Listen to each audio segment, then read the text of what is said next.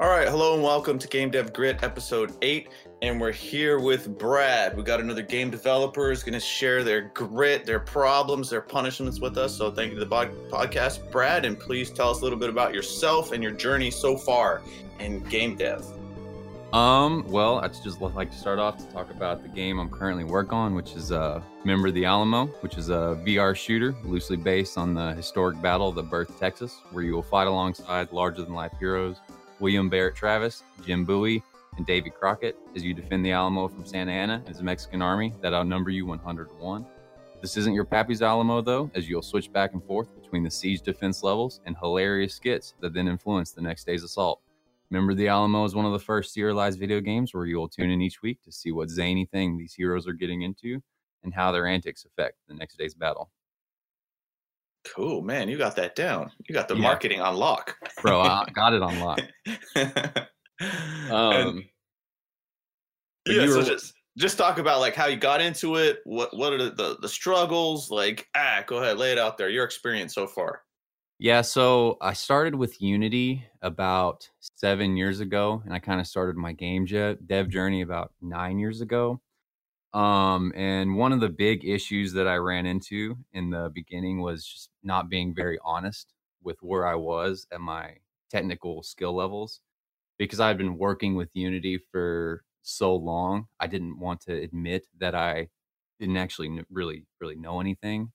So I wouldn't go back and look for the beginner tutorials or look for the the basic things such as like what is a rigid body like what is a collider like what are those things really at and um my girlfriend would like to mention that uh, when we started dating seven years ago i told her that i was about to release my first game and uh, i'm still currently about to be releasing my first game so being honest with timelines is also another thing that you have to really get into as an indie developer um, another thing was uh, back then the tutorials were absolutely not the place where they are now. Um, no one had really figured it out. There wasn't a there wasn't an M. Dot Strange Strange School that existed that, that, really like laid out the blueprint for me and uh, kind of gave you a way to work as an individual developer. Um, yeah, that's that's interesting you say that because I went back recently. I made a blog post the, like the first day I started learning Unity, and I was like, "Oh, I get this Unity thing. Like, I understand this." And it was all focused on just the visual parts or the things that I thought like made a game. But as I've got more experience, I realized I knew nothing, and I still know very little about like the real nuts and bolts, the guts of what a game is outside of like the graphics and the because even like you know the mechanics, like oh I can make this dude move here and do this. That's really not the game, and so um I mean it is difficult and there's so much to learn, and I think we've talked about this in the past year how Unity kind of like seduces you, like look how easy it is, guys, you can make games, and then you get in the middle of it and you're like, what's my game? I don't know, you know, so. I don't know. I don't know what a UI is. Like, what is this?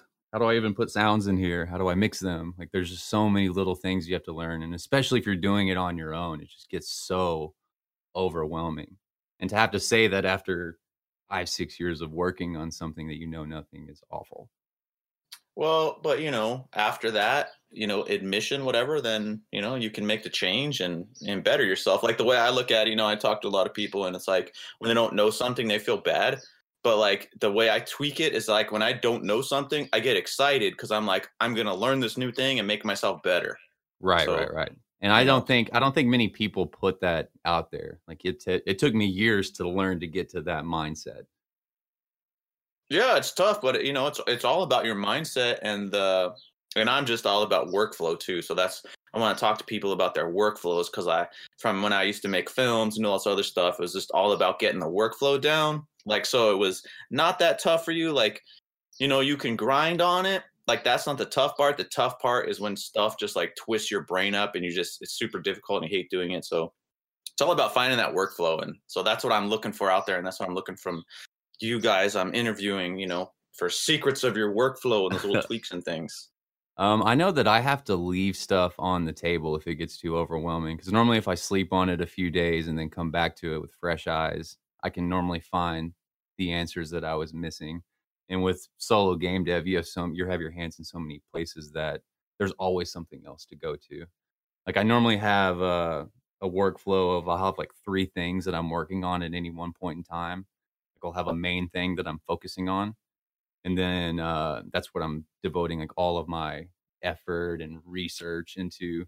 But then there will be a secondary thing that I'll be thinking of that will eventually become the main focus. Um, and I also uh, have a third set of things where I'll be working on whenever I'm like tired or just really not into it. And those are like my tired goals, such as updating assets, you know, transferring over files, backing up files, just reading documentations, researching awesome. Unity assets. That's a cool approach because I haven't looked too much into it, but we were talking to Ash Blue about Scrum, and um, I was asking him about workflow, and he was talking about how Scrum makes you um, allot points to tasks. So then, like the ones when you're tired are like your low point tasks, right? They're two points, and then the the ones in the first list would be like your hundred point ones or whatever, right? Something like that. Yeah, I I don't know anything about Scrum. It's something I've kind of like recently started looking into, but that seems like the the professional way of, of what I'm I'm talking about. Yeah, I don't know that much about it either because I, I was trying to do it in my own way, and I'd have all these tasks, and then you know some tasks would take like days or weeks, and some tasks would take like five minutes. So I was finding myself getting bummed out because I'm like, I'm still on this one task. But if I had a way to like you know weight it give it points or something i wouldn't feel so bad because you know i think that's a big thing right? When you're working alone it's like you get lost in the woods and you're like where am i? Where's my project? Like how have i made progress? How far am i from the goal? Ah! You know do you have those lost in the woods moments oh yeah i'm i'm always in the woods um yeah and i mean things that you'll learn from reading uh like professional programming books like pragmatic programmer that you had suggested me um just breaking it down into a more digestible form because if it's too big picture, you might not even see results on it for weeks or months. Yeah, and that's something that I resisted. You know, when I started, I was like, "Oh, I'm an artist. Like, yeah, programming. Okay, I'll do what I can." But even when I was doing Playmaker and all that stuff, I'm like, "I'm not a programmer." Ah, and then later I realized, like, no, this is all programming. So you're doing it, so you might as well learn. Like the rules doesn't mean you have to follow them, but it's good to actually just know what they are. Right. And I think that's kind of what the the playmaker wall that people talk about is that they'll hit is that you do eventually have to learn what these uh, professionals have already figured out as far as like organizing even even if you're just doing your playmaker FSMs making them smaller so they're not just a big pile of spaghetti. I haven't heard of that. So there's a thing called the playmaker wall? Well, just when people talk about playmaker like in these forums and everything, they'll just be they'll talk about how you'll eventually hit a point where it won't work as good as programming so there's no point in even doing it but i've found that by implementing these programming standards into my playmaker flow like i i don't see these issues that people are talking about yeah, I think like a big one because I, I still use Playmaker for my high level like design for my enemies and a bunch of different things. But the thing I remember that like now looking back were like the run FSM tasks, right? Like those are really powerful to like encapsulate things and just you know use. It would be like instancing a class like in programming stuff like that. Yeah, I don't even know what what that means. What you just said. oh, the, do you ever use a run FSM? Uh-uh. Task. Oh, so it like so you can take a whole FSM and then save it. I think they call it a template as an FSM template. Oh, okay, okay. Yeah, I do do those. Okay. Oh, yeah, yeah. So then you can have these pre-made bits, you know, so that there could be like a hundred entities referencing the same FSM. But you know, in the normal dumb playmaker way, like you'd have to go change all those machines. You right. know? But yeah, then yeah. this one you just change the one. So almost like a prefab. Yeah. And um, when I was finishing up doing Playmaker for everything, I was using those a ton. And then you come to programming, you're like, oh, a class. Oh, duh. Like, yeah, no, man, you broke my heart whenever you switched to code.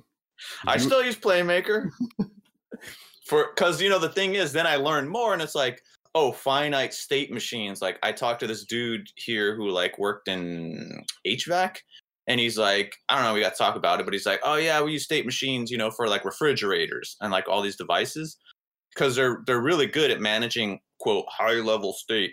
So it's just like the main thing something is doing, you know, like is this door open or closed? Open state, closed state, transition, you know, open to close, close open. Um, so they were designed for that. And then, you know, Playmaker came, these visual scripting tools like that, and they're like, well, technically you can do everything in them, but they weren't designed for that. So then I think later on you're like, oh, well, let me use them for what they were designed for, you know? And then, I mean, you can use uh, like set property or call method to use people's code that you can find off the asset store and then really open up to the things that are missing from Playmaker. Yeah, that's a there's an article. I think it's like a, some dude's blog, and it's like how to use Playmaker with code. And that was one of the first things that really got me off there. And that's a real good point because uh, a lot of times when I was using Playmaker, I'd find myself waiting around, like asking on the forums for people to make actions to like interact with assets and stuff. But then, yeah, once you learn how to use those, and I think they're in the script control category in Playmaker, right?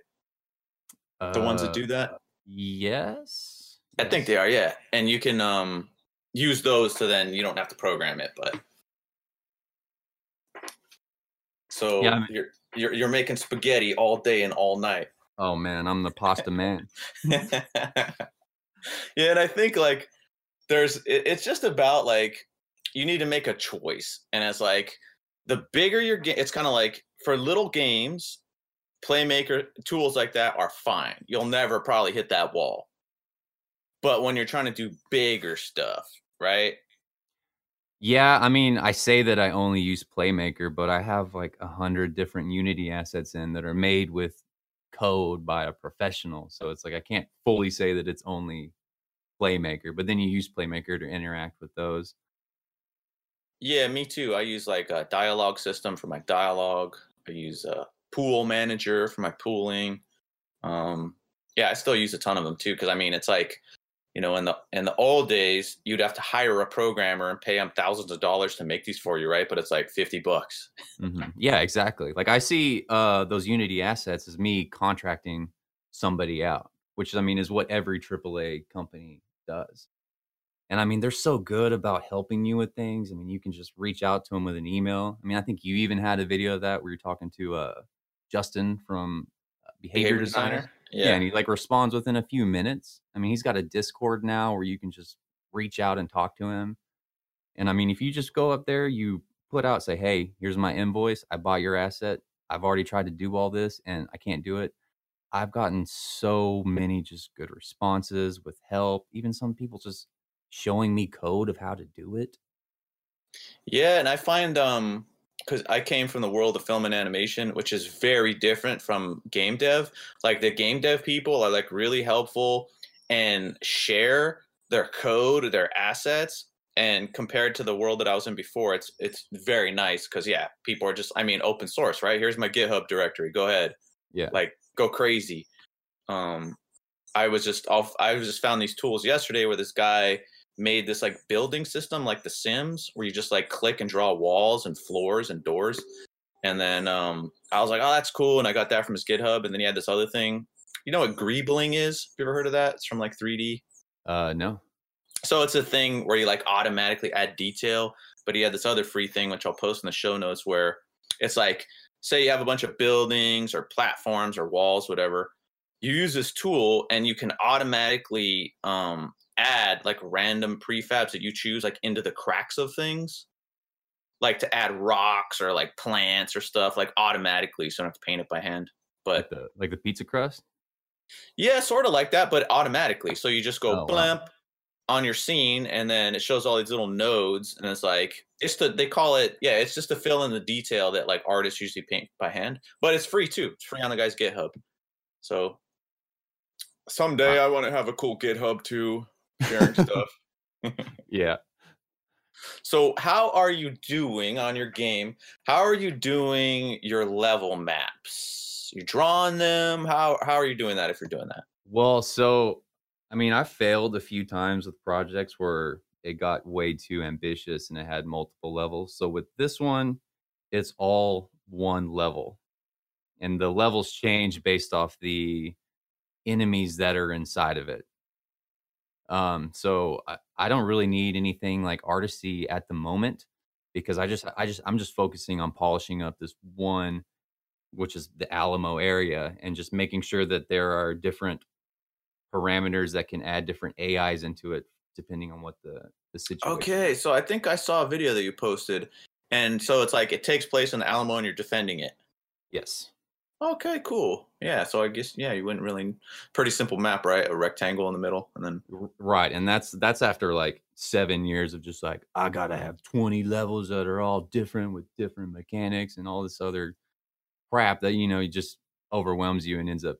You're a smart man because that's the pain I'm going through right now. yeah. And I'm like, why can't I just be happy with making simple games? Why do I have to do this? You know? Well, I mean, I hated it for so long because uh, I mean, I failed a really big project, and I was like, man, I have to do simple ones, and I just couldn't get into it because it just didn't pump me up the way a big project is. And then I got into VR, and VR you can do simple games and that that's mm-hmm. all that's all the games that are out there just very simple games. You can get excited about something that's just like oh, i'm defending the alamo and just shooting guys. That's simple. That's like video game 101 yeah but, you know that's an did you hear the previous podcast with jacob? We are talking about vr yeah i did. VR? okay.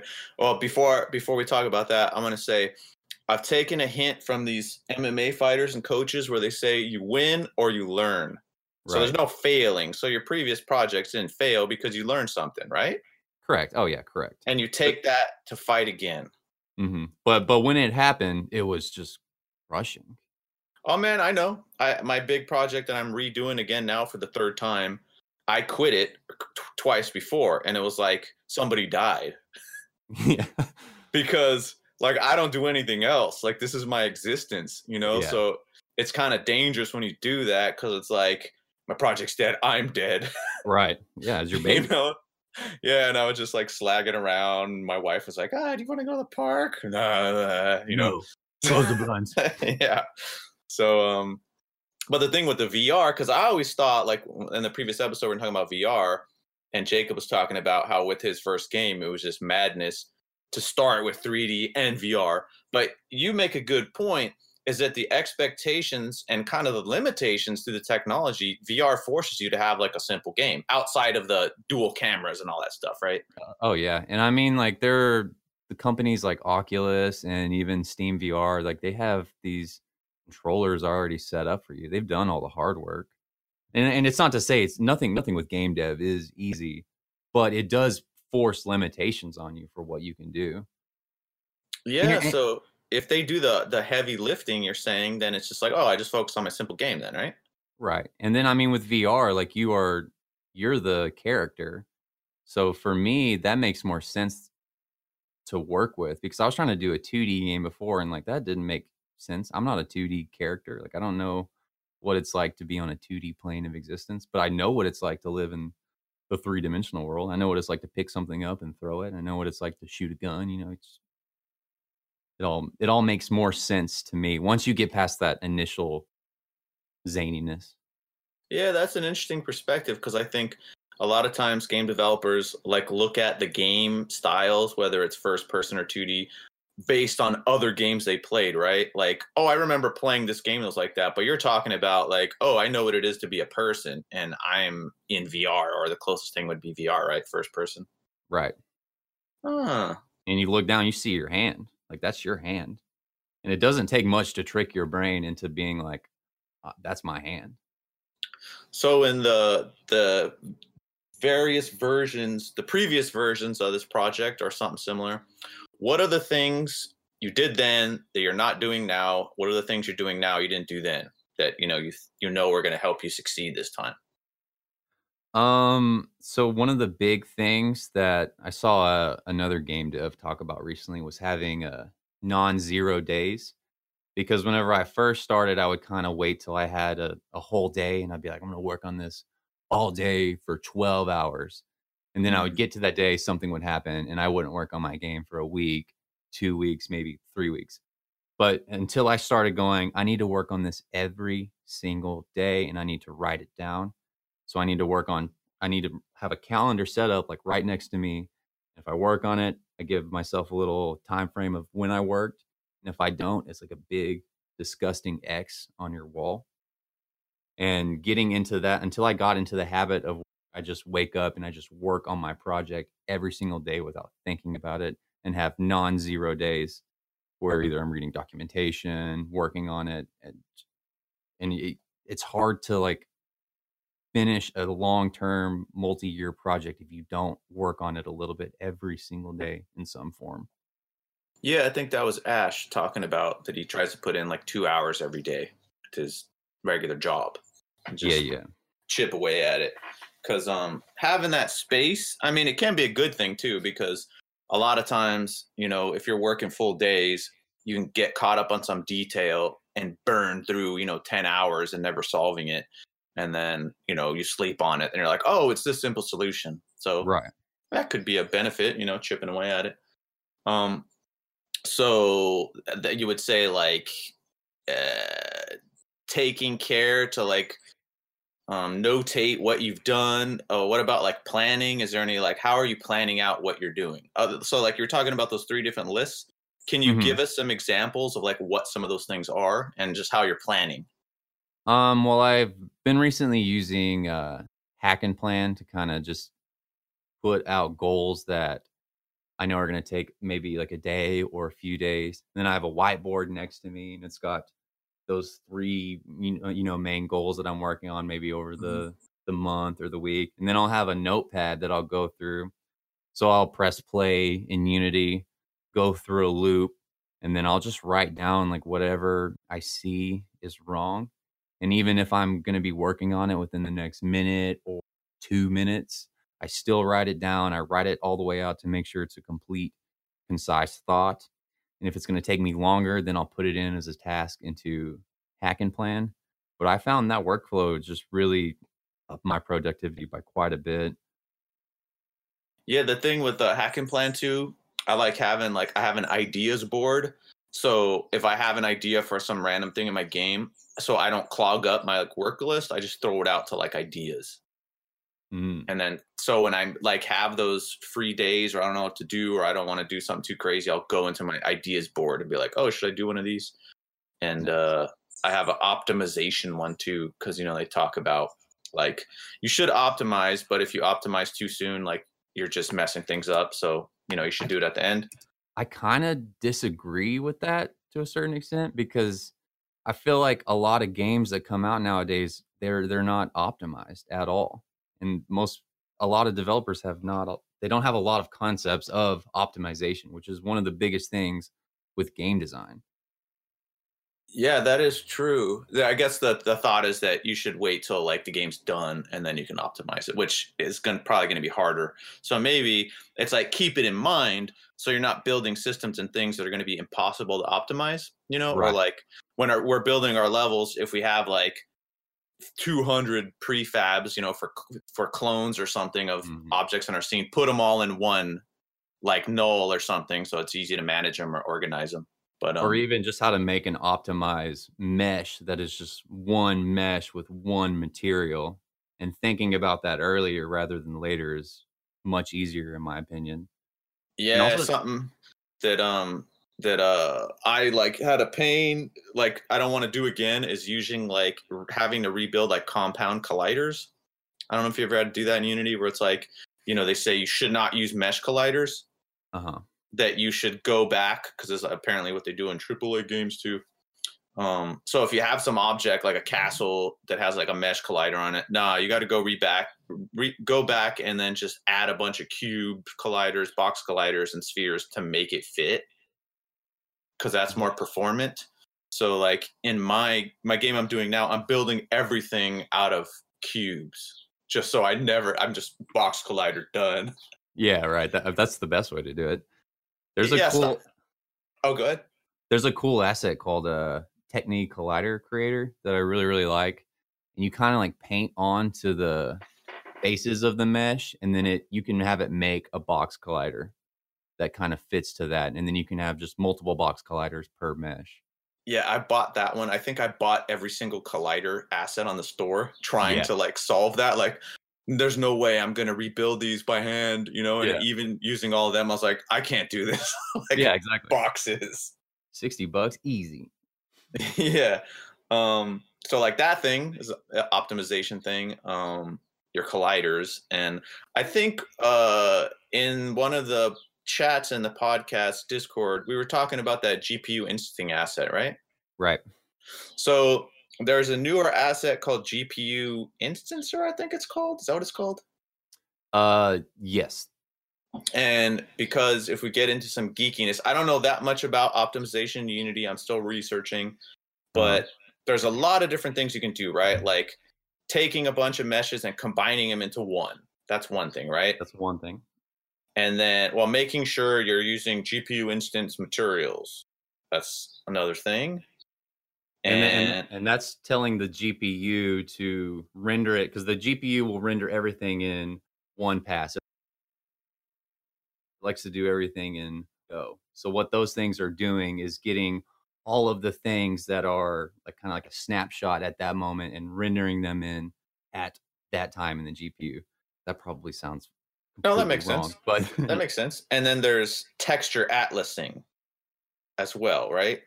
Right. So that's making it to where all the textures are all into one file. That way that the GPU can then render that all in one pass.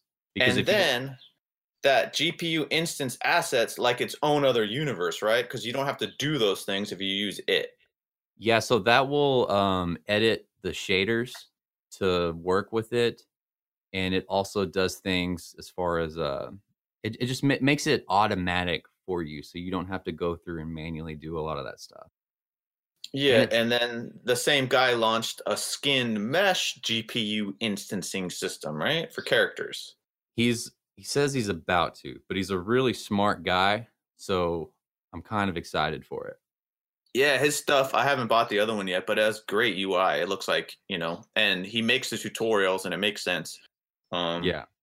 So I'm trying because like something I learned. You probably already know this. Um, I bought some other animation skin mesh instancers, and the ones like you can use Mecanim, but then you're still bound by the CPU limitation.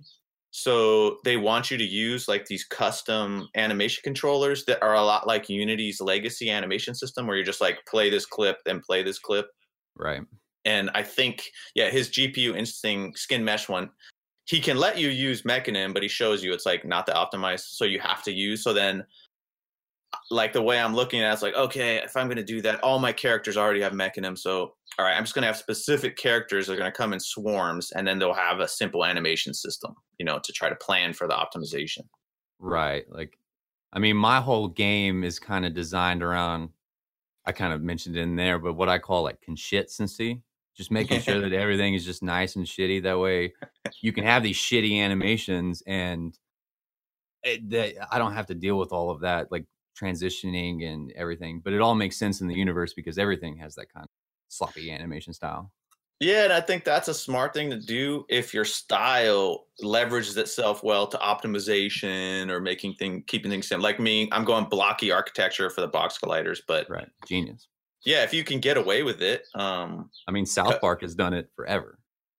yeah, and it's just about the style. It's just as long as people know you're doing it on purpose, right? Well, yeah, you got to be consistent with it. Yeah, because if you have like one good-looking asset in the game, like it'll throw it all off, and they'll be like, "This isn't AAA." Yeah.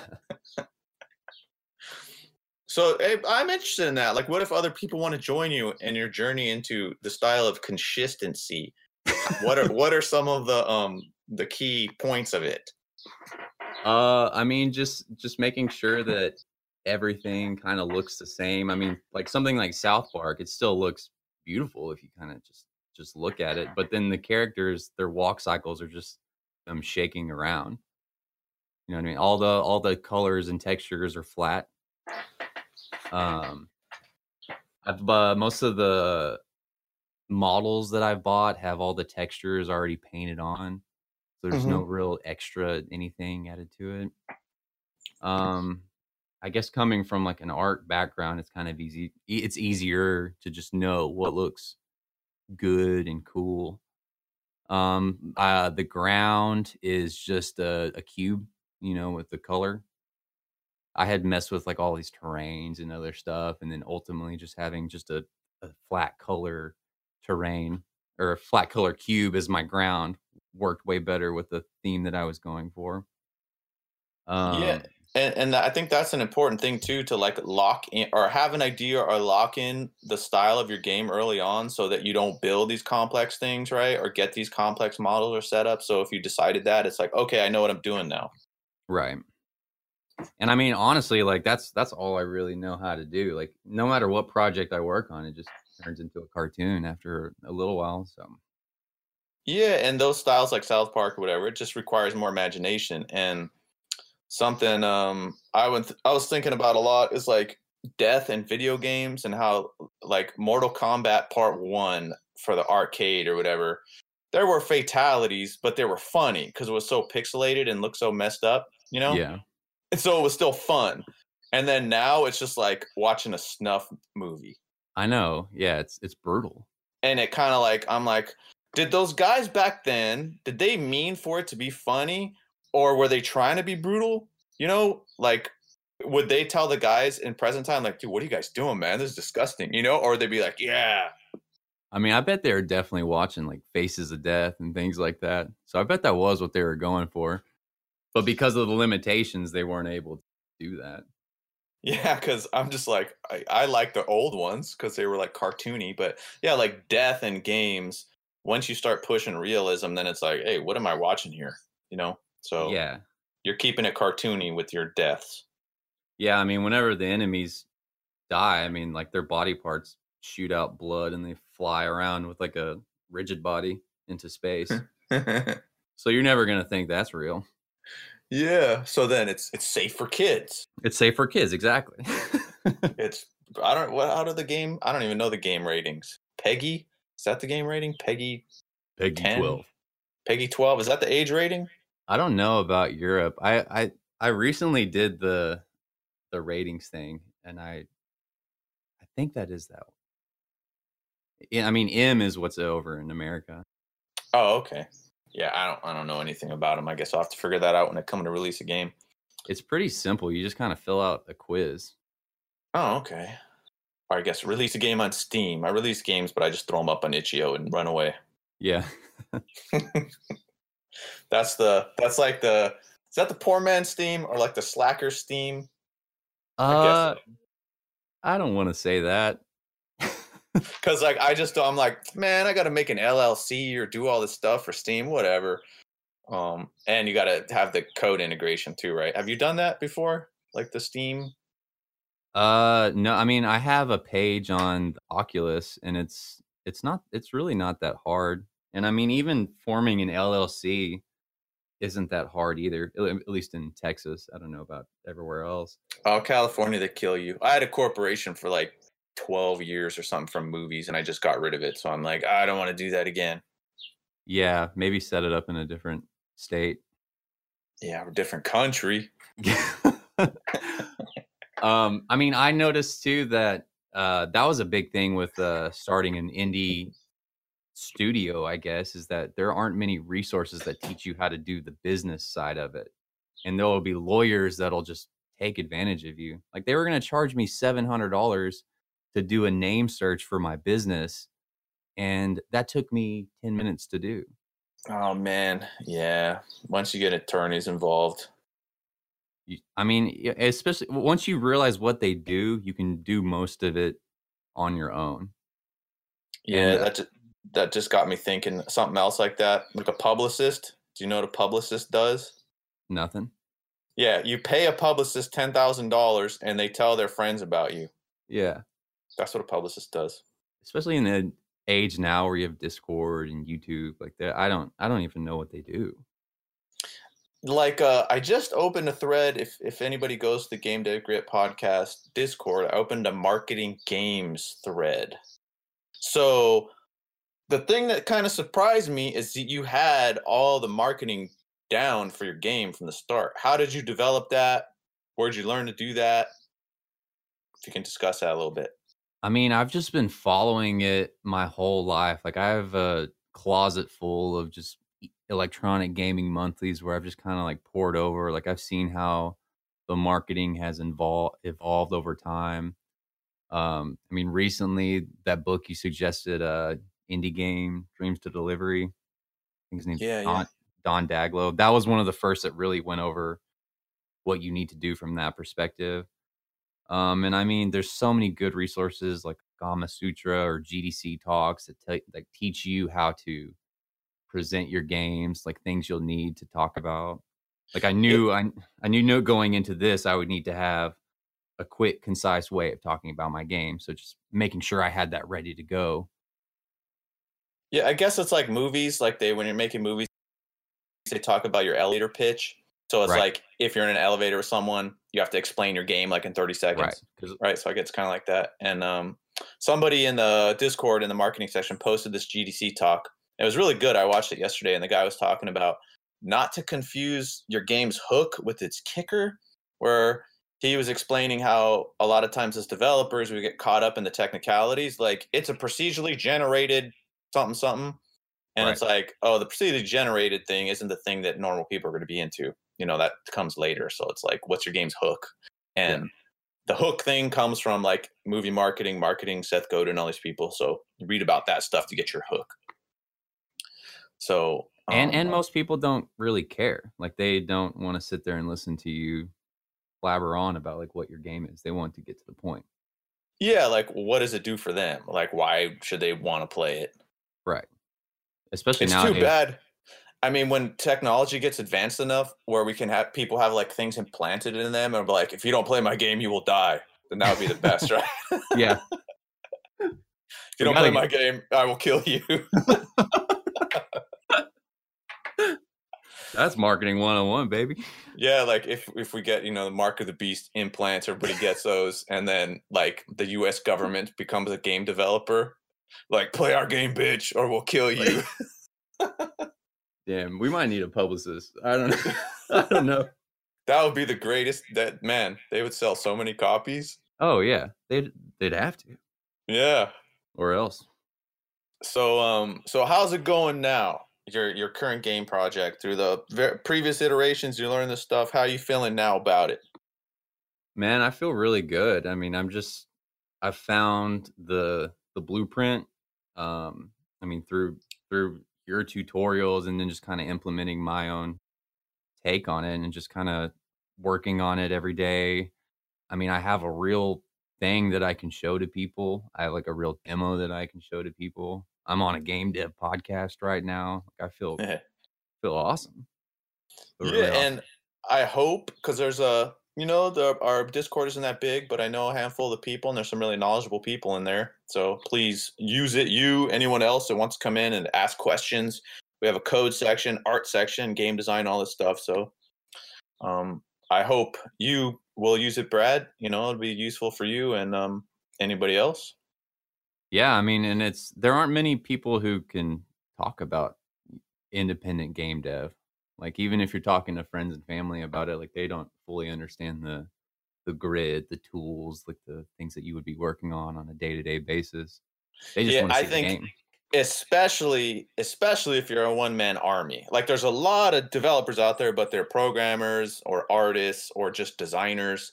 There's not that many people. I I mean that you can find because we're all in, you know, on computer somewhere. But people that are trying to do everything. I think that's Right. the, you know, Yeah, and I mean, when I first got into the Discord, I was like, like I had so many things to talk about because I was like, oh my god, these are people who. Would I mean that's the reason I want to start this because I'm sitting around here reading these books. I don't have anybody to talk to about this stuff. Like, what do you do? Like, how do you link your game map to like this door? You know, the keys and the lock. So, and um, yeah, there's there's not much available online. I don't know why. Um, some some big secret they're hiding low level game design from us. Yeah. The same people are going to put the chips in us, man. It's Man. U.S. government. It's in the water, man.